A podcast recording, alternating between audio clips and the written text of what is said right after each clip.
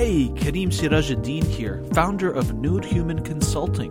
The Coffee with Kareem podcast aims to provide Muslims and people of all backgrounds a space to share their life gifts, meet dynamic guests, and enhance the human experience one cup of coffee at a time. Sit back and sip.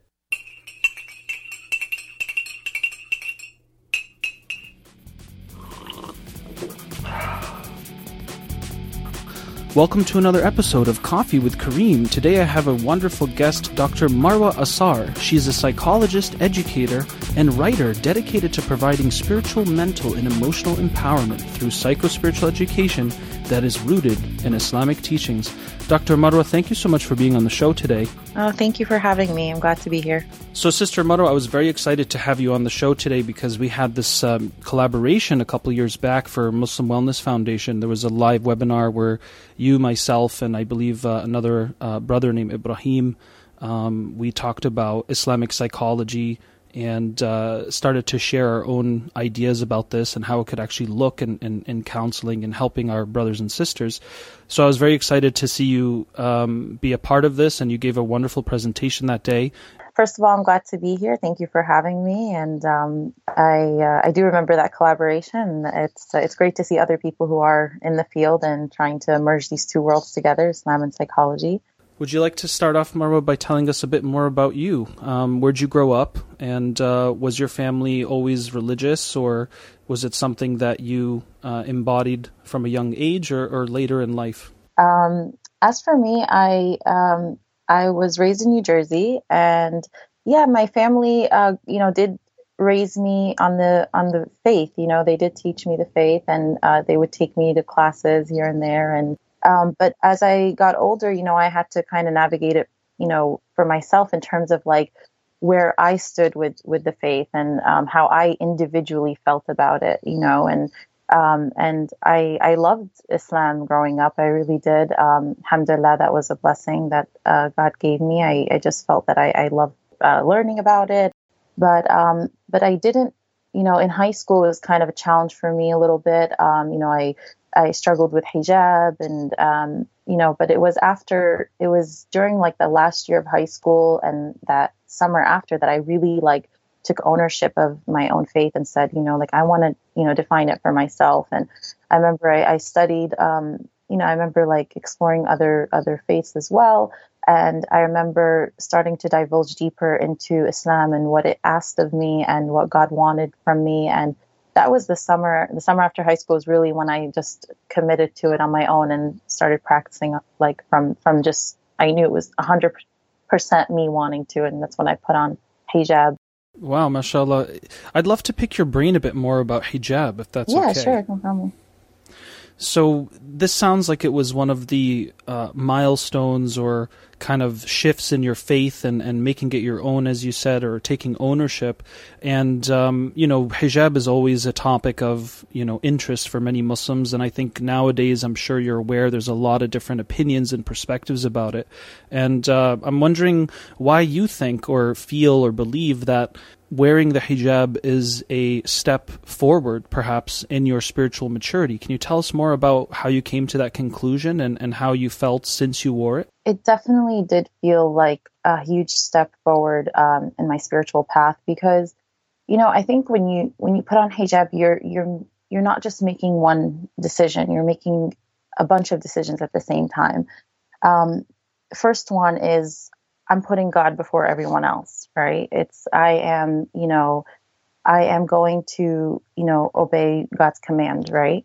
But then it's also, you know, I'm going to prioritize what He wants from me over everyone else. I'm going to disconnect from what the creation wants me and put what the Creator wants over everyone else. Um, I'm going to free myself from the pressures of everyone around and what they think I should do and put God before that, you know. So it's it's it's it's a it's a liberating it, it was a liberating experience for me because especially when you're coming out of high school and you know you had to deal with all these pressures and I remember like I was really on and off with the hijab throughout high school because it was it was hard for me to um, to wear it and there wasn't a lot of Muslims in my community and um, but so like that decision for me was a, a, a, a, freeing of myself from all of these pressures, you know, and it's, it was a liberating experience. And I, I look back and I always say this uh, that time was probably one of the most beautiful times of my life because um, I just felt like I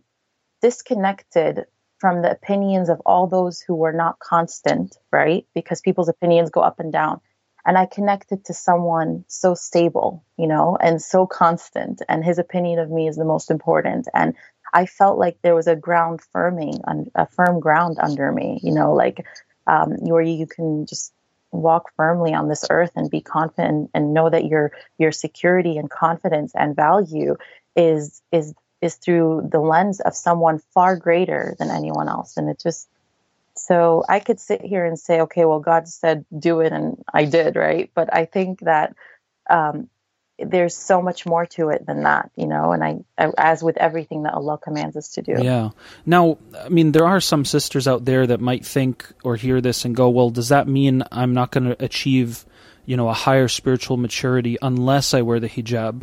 What are your thoughts about that opinion? Because there are people that don't believe you have to necessarily wear the veil to um, to achieve a higher state of spirituality. Now, how much of this you know concept of hijab for you is about just the exterior versus the interior? And maybe you can address that uh, perspective of why you think it was an integral part of your growth spiritually. So i do understand that. I do understand that there's many different um, views on hijab and um, you know the way i look at anything that allah commands us to do or any any aspect of our faith is that they're all means to growing closer to god right so like you know you know, hijab is a means, right? Um, salah is a means, prayer is a means, um, giving charity is a means, right? And many of us are not perfect in in all of them, right?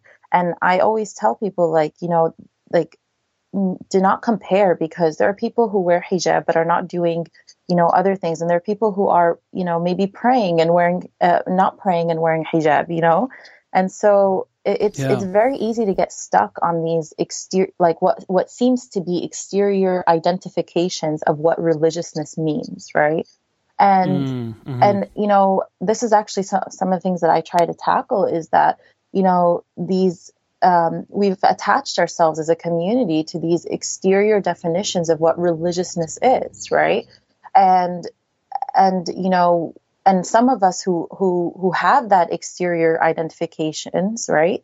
And those markers have have deceived ourselves to think well we're there you know?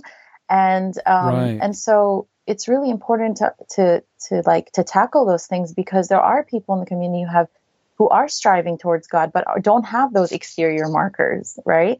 And and only god knows where they stand and compared to those other people who have the exterior markers. So for me like these these things are really about what they're doing for us internally more than anything you know? You know somebody might be giving a lot of charity and not wearing hijab. You know only god will will judge that person at the end you know? And i i look at everything as okay god set out all these things for us to do and they're all pathways to him and we're we're all supposed to be striving towards you know achieving those pathways but the most important thing is what they're doing to us internally you know like they say um, I think there's a saying that says, um, a sin that humbles you is better than a deed that makes you arrogant, right? Yeah. Um, At the same time, that's not to minimize them as acts of faith, right? So one of the things that I'm seeing, I'm seeing that's happening in our community is that to to address those who feel um, who feel inadequate spiritually because other people are saying, well, you're not wearing hijab or you're not praying or you're not this, right? Or you don't have these exterior markers. I feel that what's happening now is to, is to address that side. We have to almost minimize these acts of worship as acts of faith, right? Like we have to almost disconnect between them and faith. Um, I don't know, like for example, like we have to say, well, maybe like hijab is not really an act of faith, or maybe you know what I mean. Like um, it's cultural or whatever. It's yeah. cultural or whatever. Yeah, exactly. So like. So I'm I really think we need to hone in on balance here, you know, um, and I think this is this is the the the you know the best way to reach more people, right? Um, and and to actually like to to explain Islam for what it is, you know. Right. We shouldn't compare people and try to fit them in this box of what is religious, right? Quote unquote, right? Um, but at the same time, we shouldn't minimize things that God has said are, you know, are acts of worship, you know. So I, I really, um, these are the things that I try to tackle because there's a psychology behind this. There's a psychology behind the way we view religion and the way that we approach religion and the way that we, um, you know, practice it and, and expect other people to fit into it. You know, there's so many walks of life, right. so many people with different experiences, different backgrounds, different, you know, psychologies, right? And and everyone brings that to the way that they approach faith. And we need to be conscious of that, you know, because Islam is collective and it's inclusive and it incorporates all walks of life. And what we do is we create a very uh, um, you know, rigid box and label it Islam and say, well, oh, you don't fit in here. Well, that's not Islamic. And that's a man-made box. That's not a God-made box. I'm really I'm really glad you brought that up because this is certainly something that I also have observed and and you know tend to address quite frequently this idea of you know overemphasis on external acts without internal reality and i think that sometimes in some muslim communities there's this emphasis of appearing religious more than actually being religious, and mm-hmm. uh, and then we get these kind of superficial arguments or deconstructions of oh well this hijabi I know she also does this and it's un-Islamic so it doesn't matter if you wear hijab. And then there's people that don't wear hijab and it's like well they they have much better character than people that do. And so there's always these back and forths of you know external checkpoints versus what's actually being done. And I mean obviously the ideal situation is that your external and interior are aligned right, and reflecting the divine pattern that Allah and His Messenger brought. Um, but I also like how you, you know, h- highlighted here that there is, unfortunately, this idea of an Islamic packaging you know this cookie cutter idea and if you don't fit into this then you know you're questionable and this and that and i think as as someone who understands psychology of course there's a psychology of religion i mean imagine if somebody was beaten constantly by their mom who also wore hijab. And there's association for instance with this you know religious symbol with abuse. Obviously that person is not going to find wearing hijab as easily as someone who never experienced that right? So i mean there's so much layers to people's experiences. And I think that's a really important highlight that you shared here that we can't just jump to these conclusions based on artificial external packaging. Yet at the same time, I heard you say we can't also change the narrative of what has been clearly established in the deen. Exactly, absolutely. And I, this is what I really love about being in this, you know, field and trying to navigate Islam and psychology is that I'm taking into account the psychology of a person but also how it plays a role in them practicing something that they deem the most important thing in their life, you know, and you know their and how that affects the, their relationship with God and their relationship with others. It's very easy, like you know, to look at someone and say, well, oh, they're not doing those things, but like you said, there's so many. The mind is like you know a network, you know, of associations that are constantly being made, and and um, and these things impact the person significantly. And the beautiful thing about providing therapy is that you can help a person, you know, um, unpackage that all, you know, and lay it all out and, and as if they're little puzzle pieces, you know, and then try to help try to help them facilitate a process where they can put these puzzle pieces together and figure out what is from the deen and what is from their experiences and differentiating them. But many of us are walking around with all those things meshed up into one and we're not, we don't even know the difference. Right. And I think also this um, unhealthy sometimes focus on quantification of deeds. There is this idea of like, you know, faith is this finish line. Like, oh, now, mashallah, you know, now that I've got all my Islamic garb down and I'm I'm practicing all the rituals and I'm, you know, following as much of these sacred rules as I can.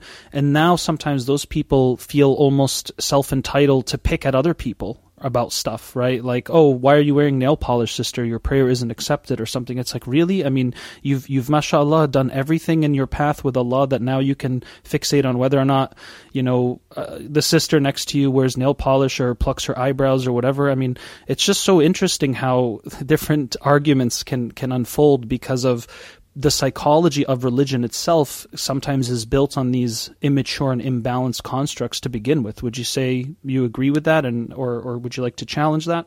No, I, I definitely. These are the things that I really um, reflect on a lot, and you know, um, and these are things I actually are are very like are of great interest to me because what I'm coming to the conclusion um, what the, the conclusion I'm coming to is that I think that what happens is there's a there's a phenomena that happens when someone becomes religious, right? Um, and what I find happens for people who say have like um, have this perfectionist idea of what Islam should be. Um, I think sometimes, maybe not all the time, but I think it goes back to them never having a connection to themselves to begin with. Mm. And so, what I think, and this is something I'm developing further, but I can, I guess, share some ideas that I'm having about this with you, is that, you know, what I find is so if you don't have, say, like from your upbringing, right? Or even culturally, because our culture, uh, you know, especially Middle Eastern culture or a lot of Eastern cultures, don't really foster that sense of um, you know, self love or connecting to yourself, right? It's more about the collective, right? Right, right. Um, so what I think happens is people, and then if you add on top of that trauma, um, you know, em- emotional struggles, all of these things, experiences in life. So people disconnect from themselves, right? And then, and then they find this perfect entity such as Islam, right? this perfect modality and they say, and instead of saying, I want to strive to practice that, I think what people subconsciously say is, I want to be that. Mm. right? And, and so, what's the difference? What's the difference there? That's an important nuance. It, there's a huge difference because you cannot be something perfect, right? Mm. Like you cannot be Islam, you know. And right. one of the things, and Islam's not a person either. Islam's so not you... a person. I'm, actually, I'm actually working on um, I'm actually finishing an article right now, and I'll, I'll send it to you when it's done. It's called "My Name Is Not Islam." Okay, I love that. Yeah, yeah, and um, you know the reason why I'm writing is because you know when you approach Islam as it's something that you become, that it's like I, I remember Sheikh Walead Mosaad said, Islam is not a brand that you need to manage. You know, it's like it's almost like people find this perfect thing and they feel so imperfect inside. They feel so disconnected inside. They feel like they don't know who they are inside. And then they find this thing and they connect to it and that and they and they feel safe in that becoming their entire identity. And and here's the thing. If you if you are approaching Islam and you practice it and that and you embody those things and that becomes part of your identity, that's okay, right? But if you are broken inside and you feel so disconnected and you feel um, in there's all these psychological things going on, and you take Islam as if it is this something that you have to become, there is a lot of harm in that because you're walking around as perfection, and you you have deceived yourself to think that you are now perfect, and it's a huge illusion. It's a huge deception, and it's something that's going to fall apart, you know, because it's not real, and any false destination falls apart, you know. And I think that's what's happening in our community. I think that's what's happening is that, you know, um, people feel safe in these rigid boxes that they have established that allow them to feel emotionally safe. And and then when they see anything that's different than that perfect box they built, it's not see this is why people freak out when they see somebody who's like different than them Islamically, right? Is because they've built this emo- this this box where they've labeled Islam and they've become it, and that and any crack in that box is not just um, an attack on like Islam; it's an attack on their emotional and mental well being because they that's where they feel secure, that's where they feel safe, and that's why people are not able to engage in open conversations because you know any any attack on Islam is like an attack on on them. Right, it threatens the ego that has been constructed around this perfect cookie cutter personification or anthropomorphized Islam. Exactly. Yeah, so I mean, this is uh, you know something I've certainly observed as well. This idea that like Islam is not a person. You know, people always ask me, "Well, what does Islam say? Am I going against Islam?" I said, "Well, wallahi, let's call him up and ask him." Yeah, you know? exactly. But it's but it, but he doesn't exist in that sense. There's no there's no person, right, or personification. But I think it's it's just a very interesting point that you're making, and also what came up for me when you were sharing this is it's almost like you know when somebody is broken or doesn't have self love or feels complete you know within themselves i mean obviously it's a lifelong journey but i'm talking about just at least your core seems cohesive and you love yourself and you're clear about your gifts and your growth areas, you know, this self awareness. People that sometimes don't have this, they tend to also crave or desire, let's say, getting married, because somehow once I get married, I'll feel complete, right? Or all my problems will go away. I'll, I'll once I feel loved, you know, I'll be able to um, experience a sense of uh, of value. And we know that this is not a, a, a, healthy state or mentality to go into any lifelong partnership with, but sometimes it almost gets projected or displaced with the relationship to this personification of Islam. Like, oh, well, I'm broken inside. I don't know what to do with all this. And so we just assume if I just, you know, uh, try to become really religious or perfect in my Muslimness that somehow this is going to give me the, all that assurance. But the reality is, you're not developing um, assurance of your own choices. You're not trusting in your heart and your gut. You're actually just taking a system which is very nice and packaged and polished as far as ideas, values, you know, worldview, ethos, and then we just take that label on and we're like, this is me now. Exactly. But it's not, you know, I always say like there's no factory out there that's like producing all these perfect cookie cutter Muslims, like, and, and they're all just walking around acting and thinking and walking, you know, looking the same which I think is one of the um, points you made earlier, right? Is like if I see a Muslim who, oh my God, they might play guitar or they might, you know, um, have a different opinion in fiqh or even theologically about something that isn't uh, f- from the basics, all of a sudden it's like, oh, you're not really a Muslim, right? Or you're an innovator, or you're not part of this group. It's extreme reaction, right? And so, and this is actually pretty common with with extremists. You know, is that they tend to have fragmented psyches, and why they become uh, fundamentalists and extremists is because they take on an ideology that helps with uh, this sense of inner disparity. And this is also what leads to this the cult mentality, right? Um, why people join cults because it gives them this sense of meaning and purpose and value and groupthink and validation that they can't find through themselves and through their relationship to the divine. So they join these types of groups, which is like here are, here are all the answers, right? And a lot of people, by the way, are uncomfortable with the mystery of life and the and and knowing that you're just not always going to know. And some people don't like that. They're like, "No, Islam has all the answers and all I have to do is memorize it and then basically I'll be perfected, so to speak." So it sounds like this is also what you're um, referring to here.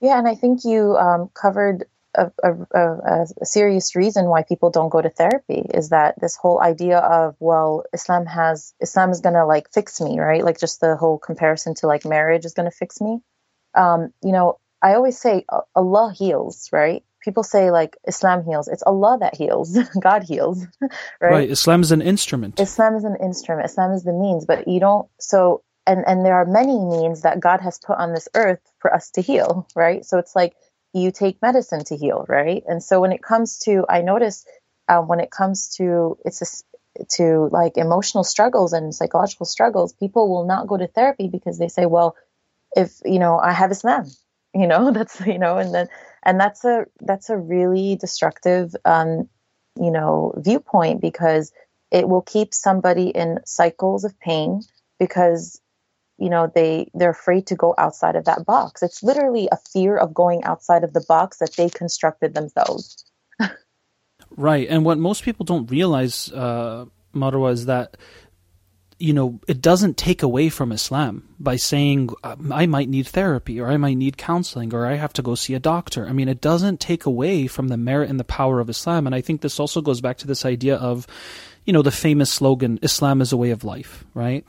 Um, and I, and I've always had kind of an issue with that statement, not because I don't think Islam doesn't have guiding principles, um, for life, but that, come on, it doesn't have it doesn't include everything. Mm-hmm. It's basically a guidance, right, right, for those who are God conscious. And what that means is people who are God conscious are also going to seek the means and build bridges and understand science and how to actually um, heal and, and solve the problems of society internally and externally, right?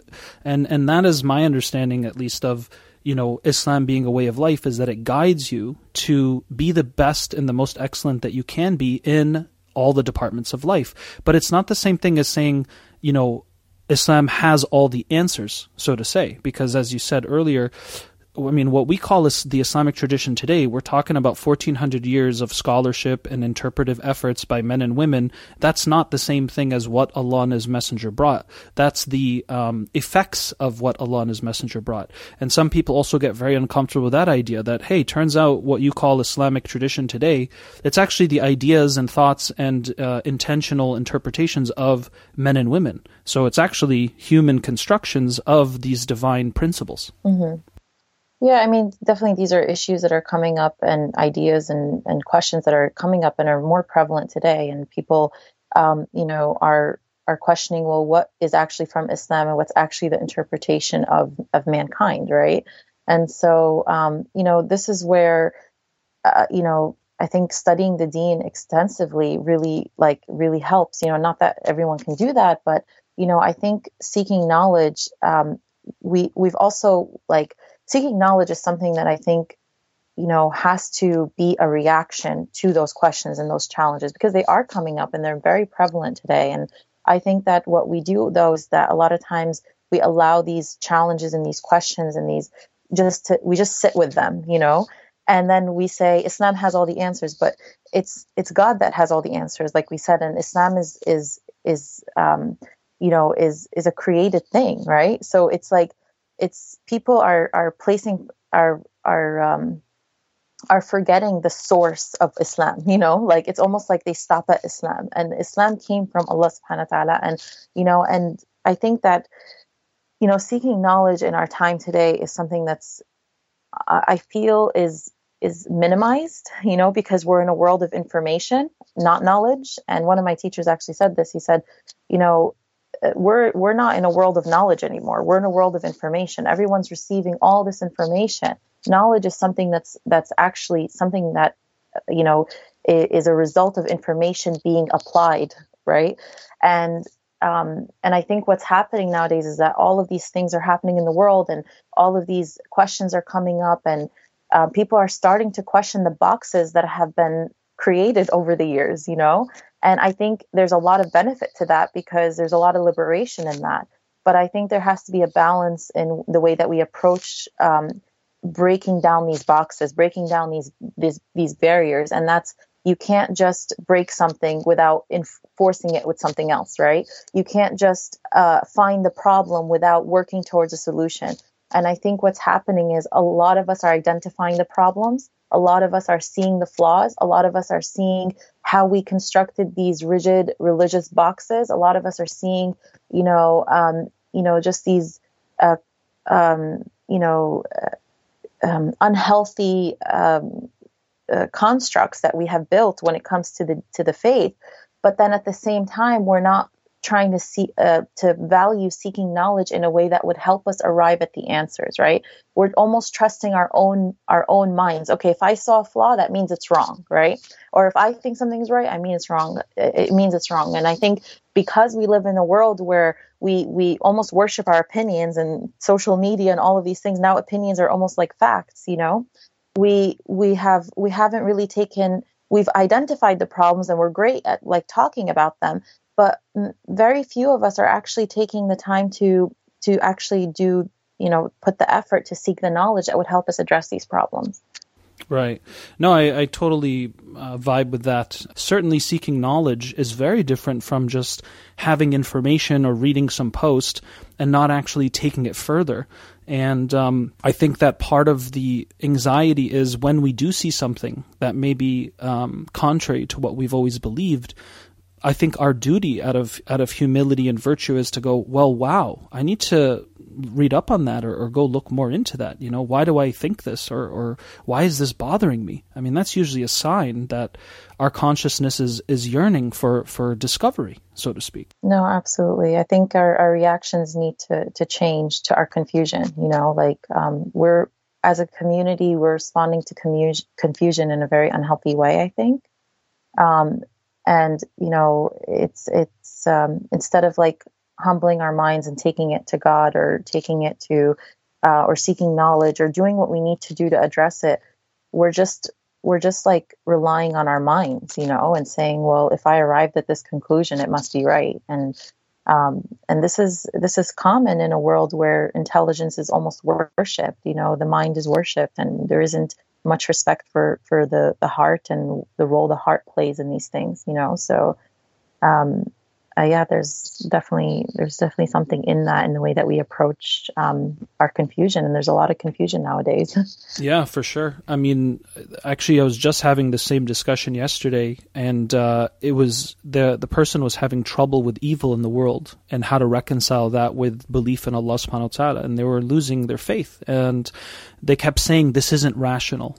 And if God made me with reasoning skills, then everything has to make sense to me in order for me to accept God. And I'm like, well, aren't you giving too much power to the mind or the reasoning skills that we have?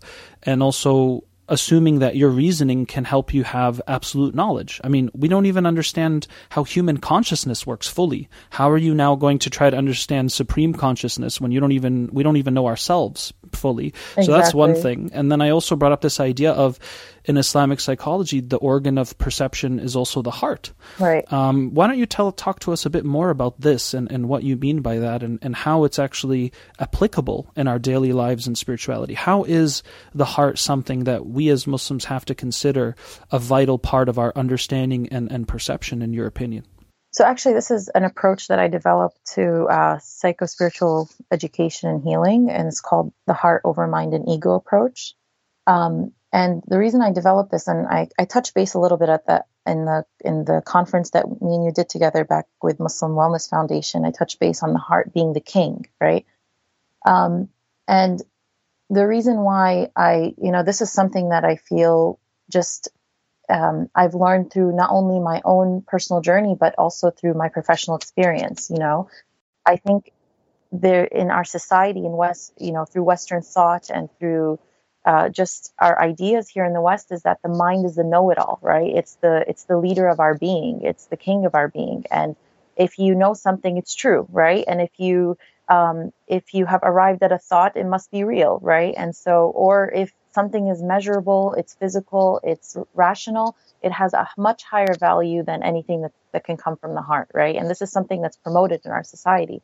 Um, you'll even see pictures of like um, where the the heart will have like a band-aid on it right and the brain will say i told you so like those little cartoons right so we as a society have diminished the role of the heart but i'm but as i was studying like islam while doing my studies in psychology and then and then uh, later on i was i did my doctoral research in islamic psychology um, you know so seeing those two worlds come together one of the things I, I throughout my my studies i was always going back and saying okay if I studied something in psychology, go back to Islam and see how how God would teach it in the Quran, right? Or teach it in, in our faith. And what I noticed is like in the Quran, Allah subhanahu wa ta'ala, when he talks about intellect or understanding, it's not always in reference to the mind, right? A lot of times he'll say, do they not have hearts that understand? Um, and there are many other verses that equate the heart with understanding, the heart with cognition, the heart with um, intellect, right? So um, there there is this uh, facet within us that has been extremely dismissed and neglected, you know, and minimized be- as to, so that we can give more power to the mind, right? But in the Quran, Allah, when He talks about intellect, He talks about it sometimes with the mind and sometimes with the heart, you know. So Allah gave us two different kinds of intellect, and I believe they work differently, you know. Um, but the reason I say the heart is king is, well, number one, when we go back uh, to to God, you know, um, it's it's a sound heart that we're supposed to be bringing back, not a sound mind, right? And so that in it's that right there tells me that the most important thing, the most the most valuable thing, the most the thing that I have to give the highest priority to within my being is the heart. And um, and then also the hadith uh, where the Rasul says, you know, there's a um, that if the heart is sound, the whole body is sound, and everything else is sound. I, I don't know word for word the hadith, but basically the emphasis again is on the heart, and if the heart is sound, everything else is sound, right? Um, but there's many many different examples, um, and I, this is a whole like, uh, um, you know, uh, it could be a whole different discussion. It'll take a, a while for me to explain, but um, the point is is that I just started to realize that like people struggle when they put this burden on their mind that Allah did not ask them to, you know, and um, you know, it's it's recognizing that we as human beings have an inner psycho spiritual system is really valuable. You know, when we study, like when we look at um, we look at anything in the world, they're all systems, right? We look at the solar system, we look at our even our in our body, we have our digestive system, our respiratory system, right? And when you look at these systems and when you study them, it's not enough to know the entities that exist in the system. It's not enough to know that in the solar system there's planets and there's the sun, right? You have to know the orbit. It's not enough for you to know that, you know, in the digestive system there's a stomach and there's a large intestine. It's not enough. You have to know the flow because if it's not the if the flow is off, there isn't harmony. There isn't stability. And you have to know what is the center organ in that system, right? So, you know, if you look at the solar system, we know that the planets revolve around the sun, right? And that is because the sun has the strongest gravitational pull. And if the planets revolved around anything else, there would be chaos because there wouldn't be anything to sustain, to have a strong enough gravitational pull to sustain that flow, right? And, you know, so in every system, there's the entities, there's the flow, and there's the, the, the center, the leader, the king of that system, right? And within our psycho spiritual system, there is, uh, there, there are entities, and, but there's, there has to be a leader, right? Because then there's there there would be chaos, right?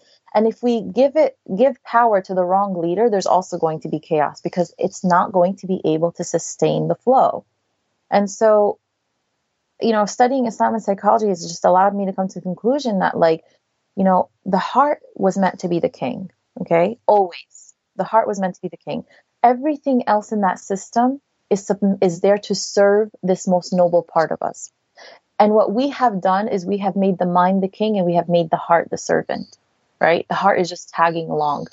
And this is really destructive. Or worse, we have made the ego the king and then the heart and the mind are tagging along. And so it's, you know, making the heart the king means that I am conscious of what I'm absorbing through my mind because I want to serve this most noble part of me um, making sure that my ego is in check because my most noble, the most noble part of me needs to thrive.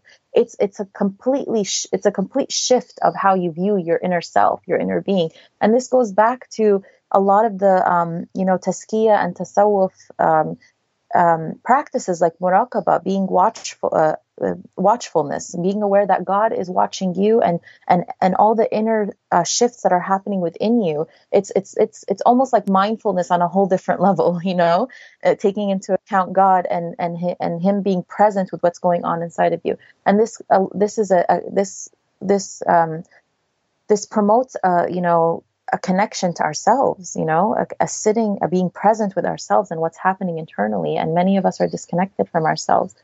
So um, this is actually the, the approach that I'm, I'm developing currently and, and writing about. Um, Very exciting.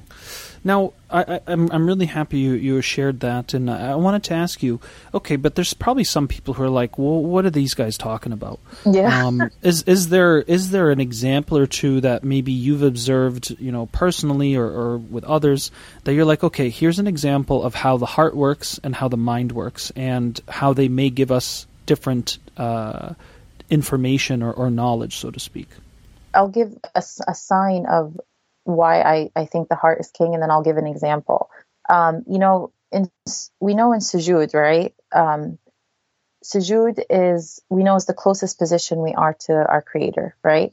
And what we're putting to the forehead is this most frontal part of our mind, right? And we know in psychology that's called the prefrontal cortex, right? And we know that that's the part that's um, that's responsible for high decision making, for abstract thinking, for all the high executive functioning skills, right? That differentiate us from animals, right? That make us the superior being, right? And and this part of our mind we put to the to the ground and we humble it to the ground. And yet in that position of sujood, the heart is above the mind, right? And so there's there's something there about humbling the mind so that your heart can rise you know like there's something i believe there's a sign in that in that in that in that closest position we are to our creator that god is showing us that this mind is not the king you know and yet it's the most noble position right Um, and the heart in that position is higher than the mind. And so there, you know, an example I can give is that we go through experiences in life, right? Where where they're they're hard to understand. They're hard to understand. We don't know why they happened. Uh, we don't we don't know how to get figure them out. We don't know how to figure a solution. I mean, figure out a solution. And so when the mind is king, what we do is, you know, the mind is a is like a machine, right? It takes it only can work with the information that it has absorbed, right? Because that's what happens. It absorbs information through the senses, through the eyes, through sight, through hearing, through touch, right? Through the five senses. And it absorbs this information, it processes it, it stores it. And when we go through experiences, we go to our mind and we say, get me a solution, right? You're the king, get me a solution. You you have you have all the solutions. Get me get me an answer. And the mind comes back, the mind processes, thinks, you know, checks everything, comes back to us with nothing, right? Right. Sometimes even more anxiety and confusion. Well, that well, what I believe the anxiety, the more anxiety and confusion comes from is now the ego, right, or the nafs, is is not comfortable with that. The nafs loves comfort. The ego loves comfort.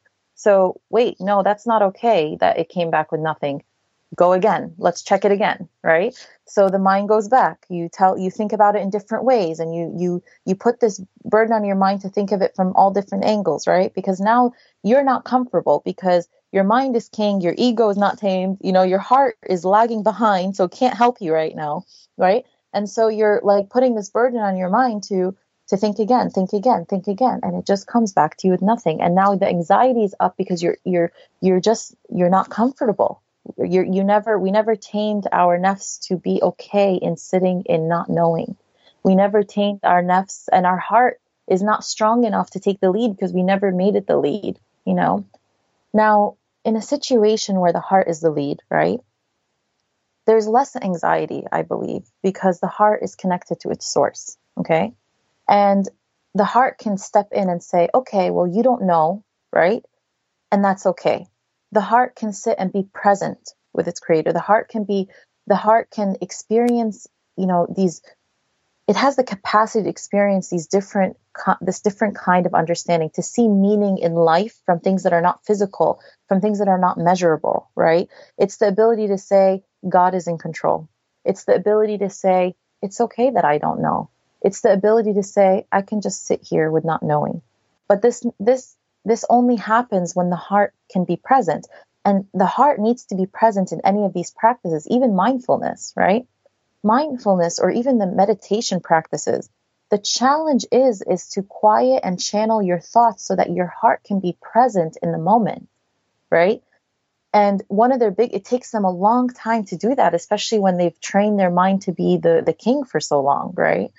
And so this this is just an example of, you know, what happens to us when we, you know, we struggle, why we struggle when our mind is king. And that, you know, our heart was created for a great potential.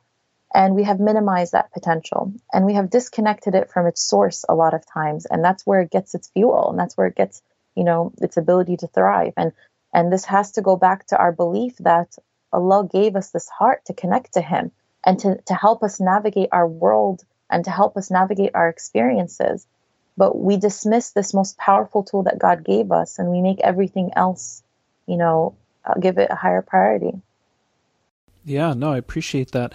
And one of the ways I've kind of like to frame it is this idea that the heart is responsible for unicity and unifying things, um, and the mind or the brain is responsible for understanding duality and definitions and problem solving and these types of things. Mm-hmm. Um, and of course, the two have to work together uh, and they feed off of each other naturally. Um, and kind of an example that I always thought was so intriguing in the Quran is this idea of like, you know, when you have the prophets who performed miracles, there were still people who saw something like this, a miracle, and they still had the mental capacity to still deny it and say, no, that's that's not it, right? It was a hallucination, or this is magic, or you know, it's something else. I, am basically going to ignore what my brain just processed. And from my humble understanding, the Quran is showing us that this is because their hearts are diseased or, or, or dead, right? In other words, it doesn't matter if the angels come down to your face and is like, "Hey, this is this is the the real stuff." If the mind, um, if the heart is diseased, the mind can see all that it sees and still not process it the way it's supposed to in this unified central um, way that you're kind of describing. And I always I always found that to be very profound that you can have people who see miracles and can still have the capacity to say, "No, I deny that." You know, um, and and perhaps this is uh, an example that that kind of um, uh, builds off of what you're sharing here. What what are your thoughts? Well, I think I think you hit a very important point, which is you know even on the path of spiritual growth, right? or on the path of finding answers, you know, about the deen or seeking knowledge or just on the path of any any growth that we're trying to achieve, right?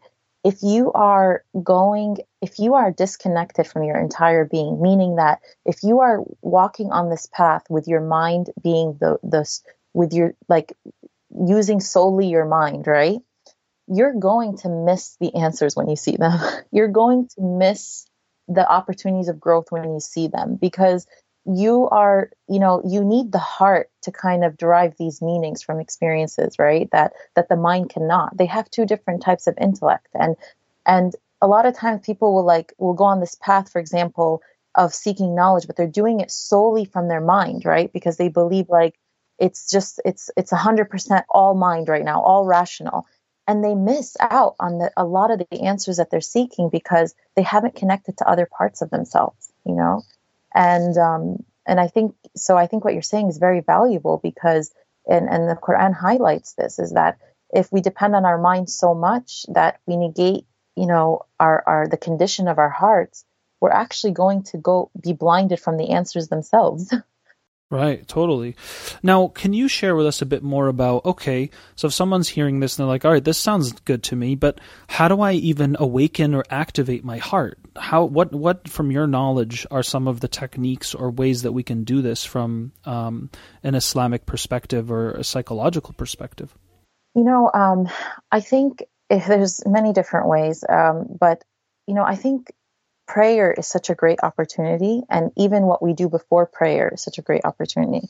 Um, because what happens is, you know, prayer is a time where you recognize how how much your mind is king, or which which of your like what what of your um, of your inner facets is the lead, right? And a lot of times when we go to prayer and say like we get distracted or whatever, um, we always attribute it to shaitan. We always attribute it to something external right away, right? And while I do believe shaitan plays a role, um, we have dismissed our personal responsibility and we have, because we're so disconnected from ourselves, we don't even realize what we're taking to pray. Are is it is are we taking solely our minds to pray? Are we taking solely our limbs? Are we taking our heart? You know, our egos? And so prayer is a great, just like, you know, people take years, years to perfect meditation, right? And to perfect, you know, the ability to be, to, to, to be present in their hearts, right? In meditation. And we have underutilized prayer. We really have. And it's such a gift and such a blessing from God. Um, I mean, just the example I was giving to you, sujood, right? Sujood is I think can be a healing practice just on its own because because you're in this position, this most noble and the closest position. We know this, right, in, in, in, in Islam, that I think it's a hadith that this is the closest position we are to our creator, right? And and in this position, God is just aligning you. Your mind is humbled, your heart is higher, you are you're like so close you're so grounded and you're it's it's such a it's such a powerful place to be you know? And when you connect to that like it, even in meditation you're connected to your body right? Your yoga or all these things all these practices out there. You have to be connected to everything that's happening within you your body yeah. your heart your unification emotion. of the self. Unification exactly. And and prayer like if in sujood we just connect to the way our body is positioned if we just connect to the fact that my mind, my mind that thinks it knows it all and, and trying to figure everything out, if we just connect to the fact that it's touching the earth right now, that's touching the ground, it's, it's being, it's being rooted again, you know, and like, you know, and the fact that my heart is above my mind right now, and the fact that I'm in this position, like, you know, there's so many things that we can connect to just from that position that we're so disconnected from. And so I think prayer is a great way to start because in those moments, you can recognize which, which of your inner psycho spiritual like facets are the lead. When you're in prayer, are you, is your mind, if your, if your mind is always like, well, did I feel that recitation? How, um, you know, uh, like your mind is always trying to, to to kind of control your heart, right? Like, or not control, but like it has a higher, it has a stronger voice, right? So like it'll be it'll be in prayer and it'll be constantly thinking about what you're doing in prayer instead of just allowing your heart to just be present with God. Your I believe that our heart, all our hearts, Allah has put already this like like inner spark, right? this spark might have different degrees in different people, but I believe it's there for everyone, you know? And I believe it's like, you know, you know, a spark or like a, when you're trying to start a fire, there's like this initial spark and you have to harness it in order for it to grow stronger, right? You have to kind of like hone it in and you have to kind of, I don't know, like fuel it more, right? So it could, so that could, it could be, it could grow.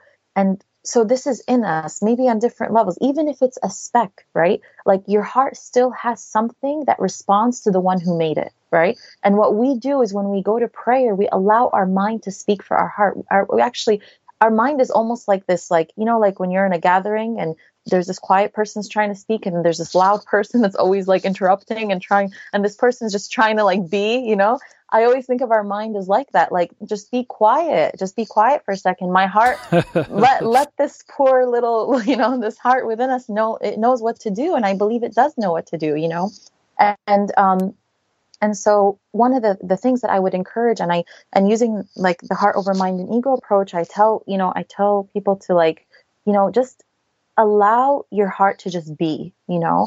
And this takes practice outside of prayer. It can't just begin the moment you say Allahu Akbar, you know? Like it, it has to be something that you're practicing in your life. And it has to be something that you're like, things that you're doing. For example, being able to sit in the stillness you know not not being going to a quiet place or, or reflecting going out into nature sitting in quiet moments and being okay with that. Because what happens is when we're not okay in the stillness when we're not okay being around in, in quiet like spaces prayer becomes when we go to pray that becomes the first time we experience quietness. And so what happens is all of the noise comes, right? Because we're not used to that. Right. So I, I tell people, I tell myself and others, you know, to, to practice sitting in the stillness outside of prayer so that when you go to prayer, it's not, it's not something new and you have less work to do on quieting and channeling your thoughts, you know? But if you don't have that practice outside, if you're always around noise, if every time you get into the car you you have to blast some music, if every time you you have to go sit somewhere you have to call a friend you know and you're not able to just sit with yourself and sit with god and have the, those quiet moments. Prayer is always going to be a challenge. You're really depriving yourself of knowing what it means to have a heart that prays you know? You're going to experience a mind that prays a limbs that pray but you're really depriving yourself of hearts that pray of a heart that prays. And i think so it, it's a lot of things. It's being able to sit in the quietness, in the stillness, and and being okay with yourself in those moments. And then when you go to pray, it's being able to say, "No, my mind does not know better." You know, when the mind starts to say, "Well, oh, did I say that recitation good?" or um, "Did I?" You know, I didn't. I'm not feeling it. I'm not feeling it. I'm not. This whole concept of I'm not feeling it. You know, do, feeling it. You know, you know where I learned this concept of I'm not feeling it. I learned it from my own personal experience, and that's why I said like coming to this heart over mind and ego approach, it's it's rooted in both professional but personal experiences for me. And I remember the first time I went to Umrah to do the, you know, the the it's the how do you translate this? The small pilgrimage, right? um, yeah, uh, you know, when I went to do Umrah, like I I remember I was so in my mind, right? Because this is such a grand experience, right? And you want to make sure you you feel what you're supposed to feel, right? Again, it's like it's like we've defined this box that says this is what spirituality and spiritual high looks like, right? And I better feel like that, you know? Like I have to feel like that. There's expectations and attachments to the feelings or the experience of of just going to Mecca or during prayer. And if it doesn't happen, then we start to question these definitions and the process itself. But it's really it's really about going back to us. Exactly. And you know, and so I remember learning this firsthand through my own experience because um, you know, I, I remember going there and I, as we were walking, you know, to the Kaaba, I remember I was like, you know, everyone is like, you, everyone cries when they see the Kaaba, right? They, and, and this is, these are things that are talked about. We talk a lot about the way we're supposed to feel in Ramadan and the way we're supposed to feel when we see the Kaaba and the way we're supposed to feel when we experience these emotional things, right? We're obsessed with this idea of what we're, what, what spirituality looks like emotionally, right?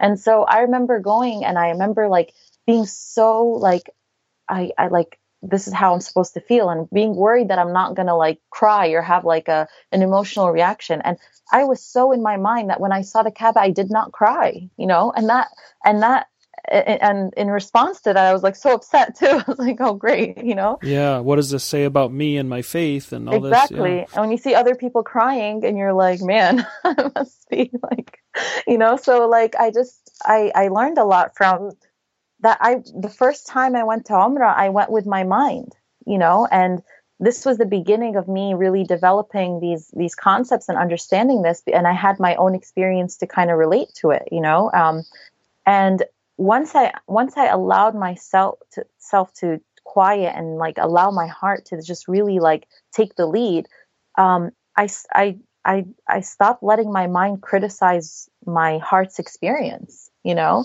and just let it be, go with the flow, and just you know. And the second time I went to Umrah, it was a completely different experience for me. You know, I, I really appreciate that sharing, and especially of the the personal personal anecdote here. So, what I'm hearing you say is the heart has a voice, and sometimes that voice is silenced or is never heard because of the constant mental egoic chattering that many of us have and that's you know fine. It's not doesn't make you a bad person but that's a reality that i think a lot of people can relate to. It's like my mind can't turn off. It's always talking.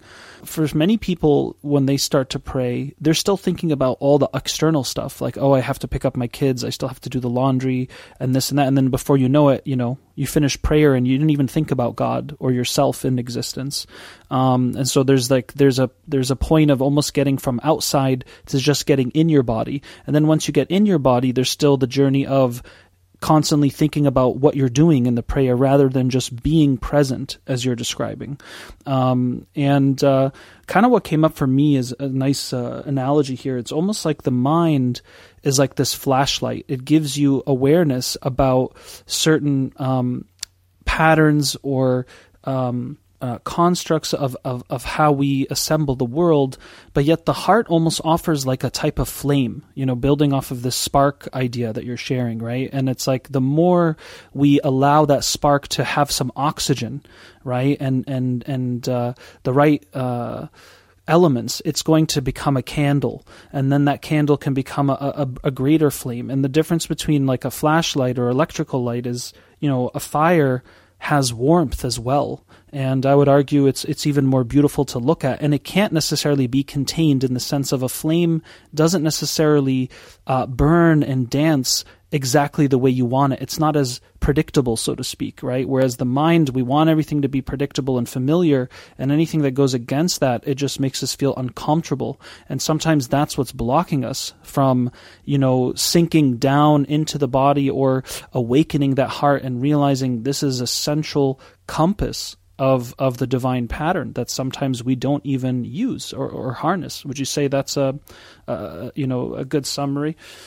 Yeah, no, that's a really beautiful, very good summary, mashallah. It's a very beautiful description and, and, and definitely speaks to what I was saying. Yeah.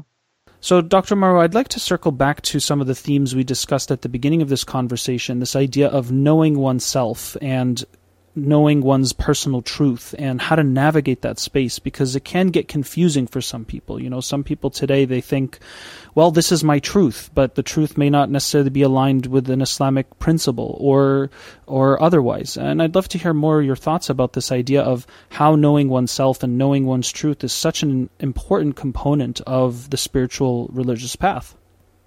Well, what comes to mind when you say that is the saying um, in our deen, "Man arafa nafsahu arafa rabbahu." Whoever knows himself knows his Lord. Um, and you know, knowledge of anything should point to the creator of that knowledge, right? Or the creator of what we're witnessing. And uh, the way that I understood this was that, you know, when you, for example, when you, um, when you appreciate the sun or the moon or when you reflect on nature and when you get to know how, you know, the creation, right? It always, it should point you back to who made this, right? Um, when you appreciate the beauty of the sunset, you, you, we say subhanallah because that knowledge, that witnessing takes us back, takes us to the one who has allowed this to happen, you know? And I think what differentiates Islamic psychology and Western thought and ideas, especially when it comes to living authentically or being your true self, is that the source is not us, right? And so it's great to go on this path of knowing your truth and knowing your knowing yourself, but you can't it can't, you can't be the destination. We are not the destination when it comes to understanding ourselves through an Islamic psychological perspective. Is that we are not designed to be the destination. We are not the destination. We are not the source. We're not designed to be the source. And and so knowledge of ourselves should should lead us to reflecting on who made us. When you when you look at a piece of art, you want to know who the artist is, right? So in recognizing that we are art and that we are beautiful and that we are a creation and that we are created honorable and, and with love, it should take us to the artist, to the one who fashioned us and Musawwir, you know, the one who, um, you know, the creator, the one who has made us uniquely the way we are, you know. And so I think what happens on this path of knowing ourselves is we stop at ourselves, and that can be very destructive. Um, also, you know, to find truth, right? You know, do, we have to ask ourselves, do I want to arrive at like do I want to arrive at truth that's through my own lens or through the lens of God, right? And so we can't do it alone. You know, Allah is al haq, right? He is the source of all truth that exists and that we know of, right? And many of us go on this path of seeking truth without including al haq, you know, like without connecting to al haq. And, and that's, it's something that's, you know, to go on a spiritual path without the source of truth is like, is, it, it, it's incomplete, you know? um, because we have to there's always you know a little self-doubt is always healthy you know? Everything in balance is good you know? Too much self-doubt is destructive right? Um, but too little self-doubt can also be destructive because if you if you don't even have like a grain of or like space within yourself to to to give yourself room to think that possibly I could be wrong that could be destructive too right? Because so I think that on this path we have to always we have to we should we should you know um, embark on it and we should be enthusiastic about it. We should be optimistic. We should be hopeful, but we should also depend on the one who will who will guide and pave our way. And I think even when it comes to ourselves, like we forget this concept, right? We don't apply this concept when it comes to other things, like for example, rizq, right? We say, okay, I want a new job. I want this. Okay, I'm going to ask God, right? It's very, it's much easier for us to do that when it comes to ask God when it comes to these exterior things, right?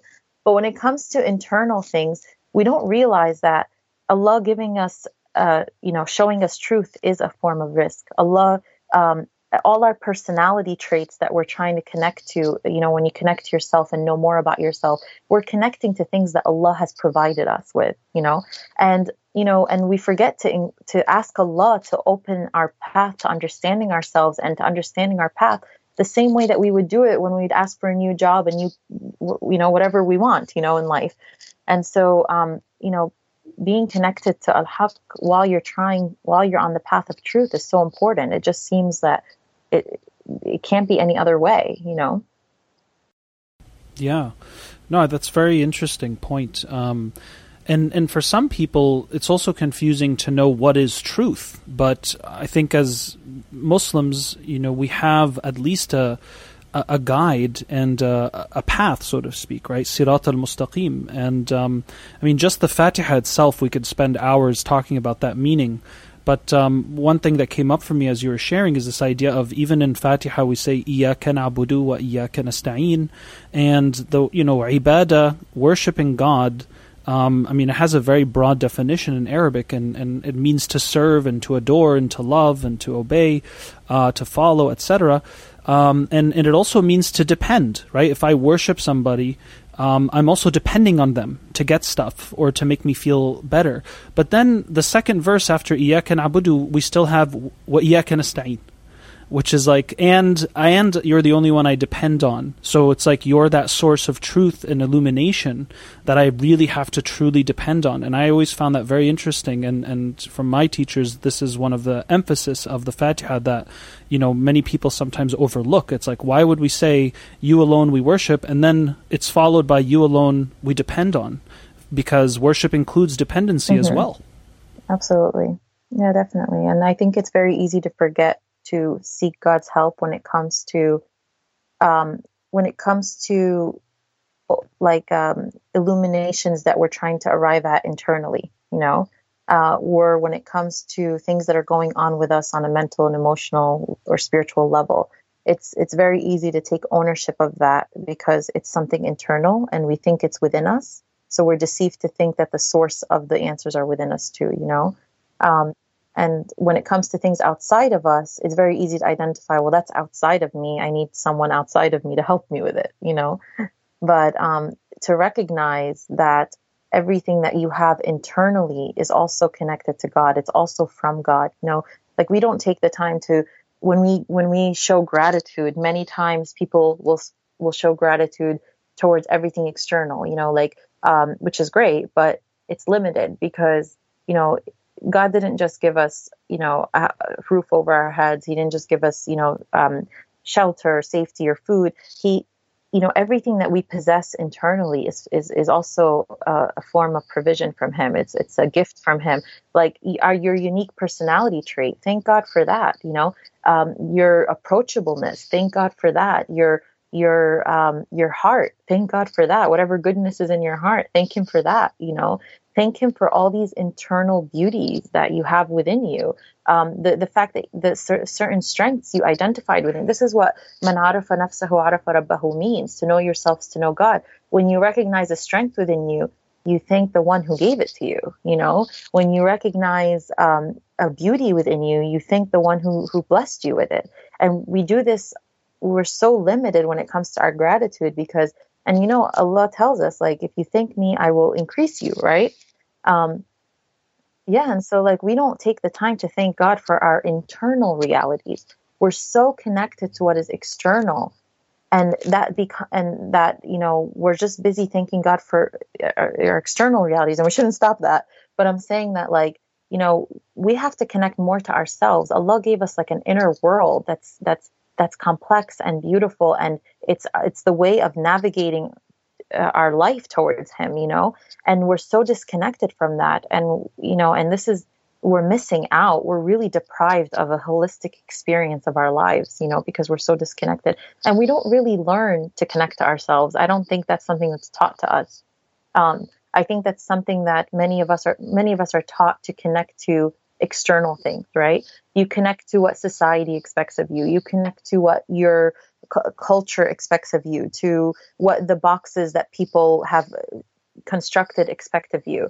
But we're not we're not uh, encouraged or we're not taught to to connect to our truth, to our souls, to the fact that there's this inner reality within us that's unique and that God has fashioned uniquely and taken the time to mold you uniquely. No two human beings are alike, you know, and it's and and and to know that is to know your potential and to connect to that is to know how you're going to maximize your time here on this earth.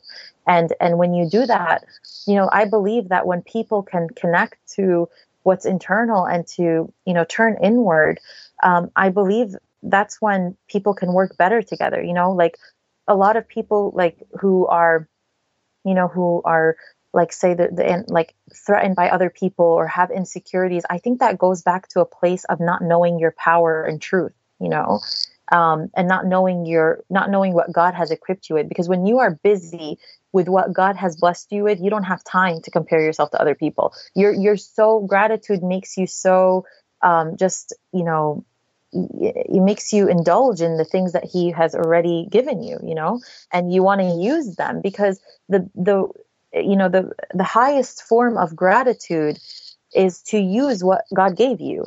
And the highest form of ingratitude is to dismiss what he gave you. And that means, and that's an internal thing too, you know, like we think it's humbleness to, you know, to, to, to play small and to not utilize our, what God has given us. And that's something we all fallen of. And I, I remember it was something, it was a challenge for me that I had to navigate as well, you know, like, um, but I, I realized, you know, playing small or, or, or, or, or negating what Allah has given me is actually an ingratitude to the giver.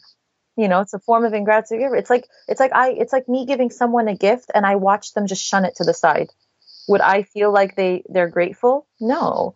And so there's all these cultural things that we have to kind of cultural um, obstacles that we have to tackle when it comes to the way that we view ourselves, when the way that we view humbleness, the way that we view connecting to ourselves, trusting ourselves there's so many things to navigate that I think uh, a lot of external things have played a role in um, in us having an unhealthy relationship with those things. Absolutely. No, I thank you for sharing that. I mean, it reminds me of one of my favorite verses in the Quran, فَذْكُرُونِي أَذْكُرُكُمْ Allah subhanahu wa ta'ala says, remember me and I'll remember you. And I just, I mean, I just get goosebumps just saying it and thinking about how Rabbil Alameen can remember you just if you remember him. It's such a precious priceless gift and uh, acknowledgement of the divine relationship. And in the same verse, it says, "Washkuruni wala takfurun."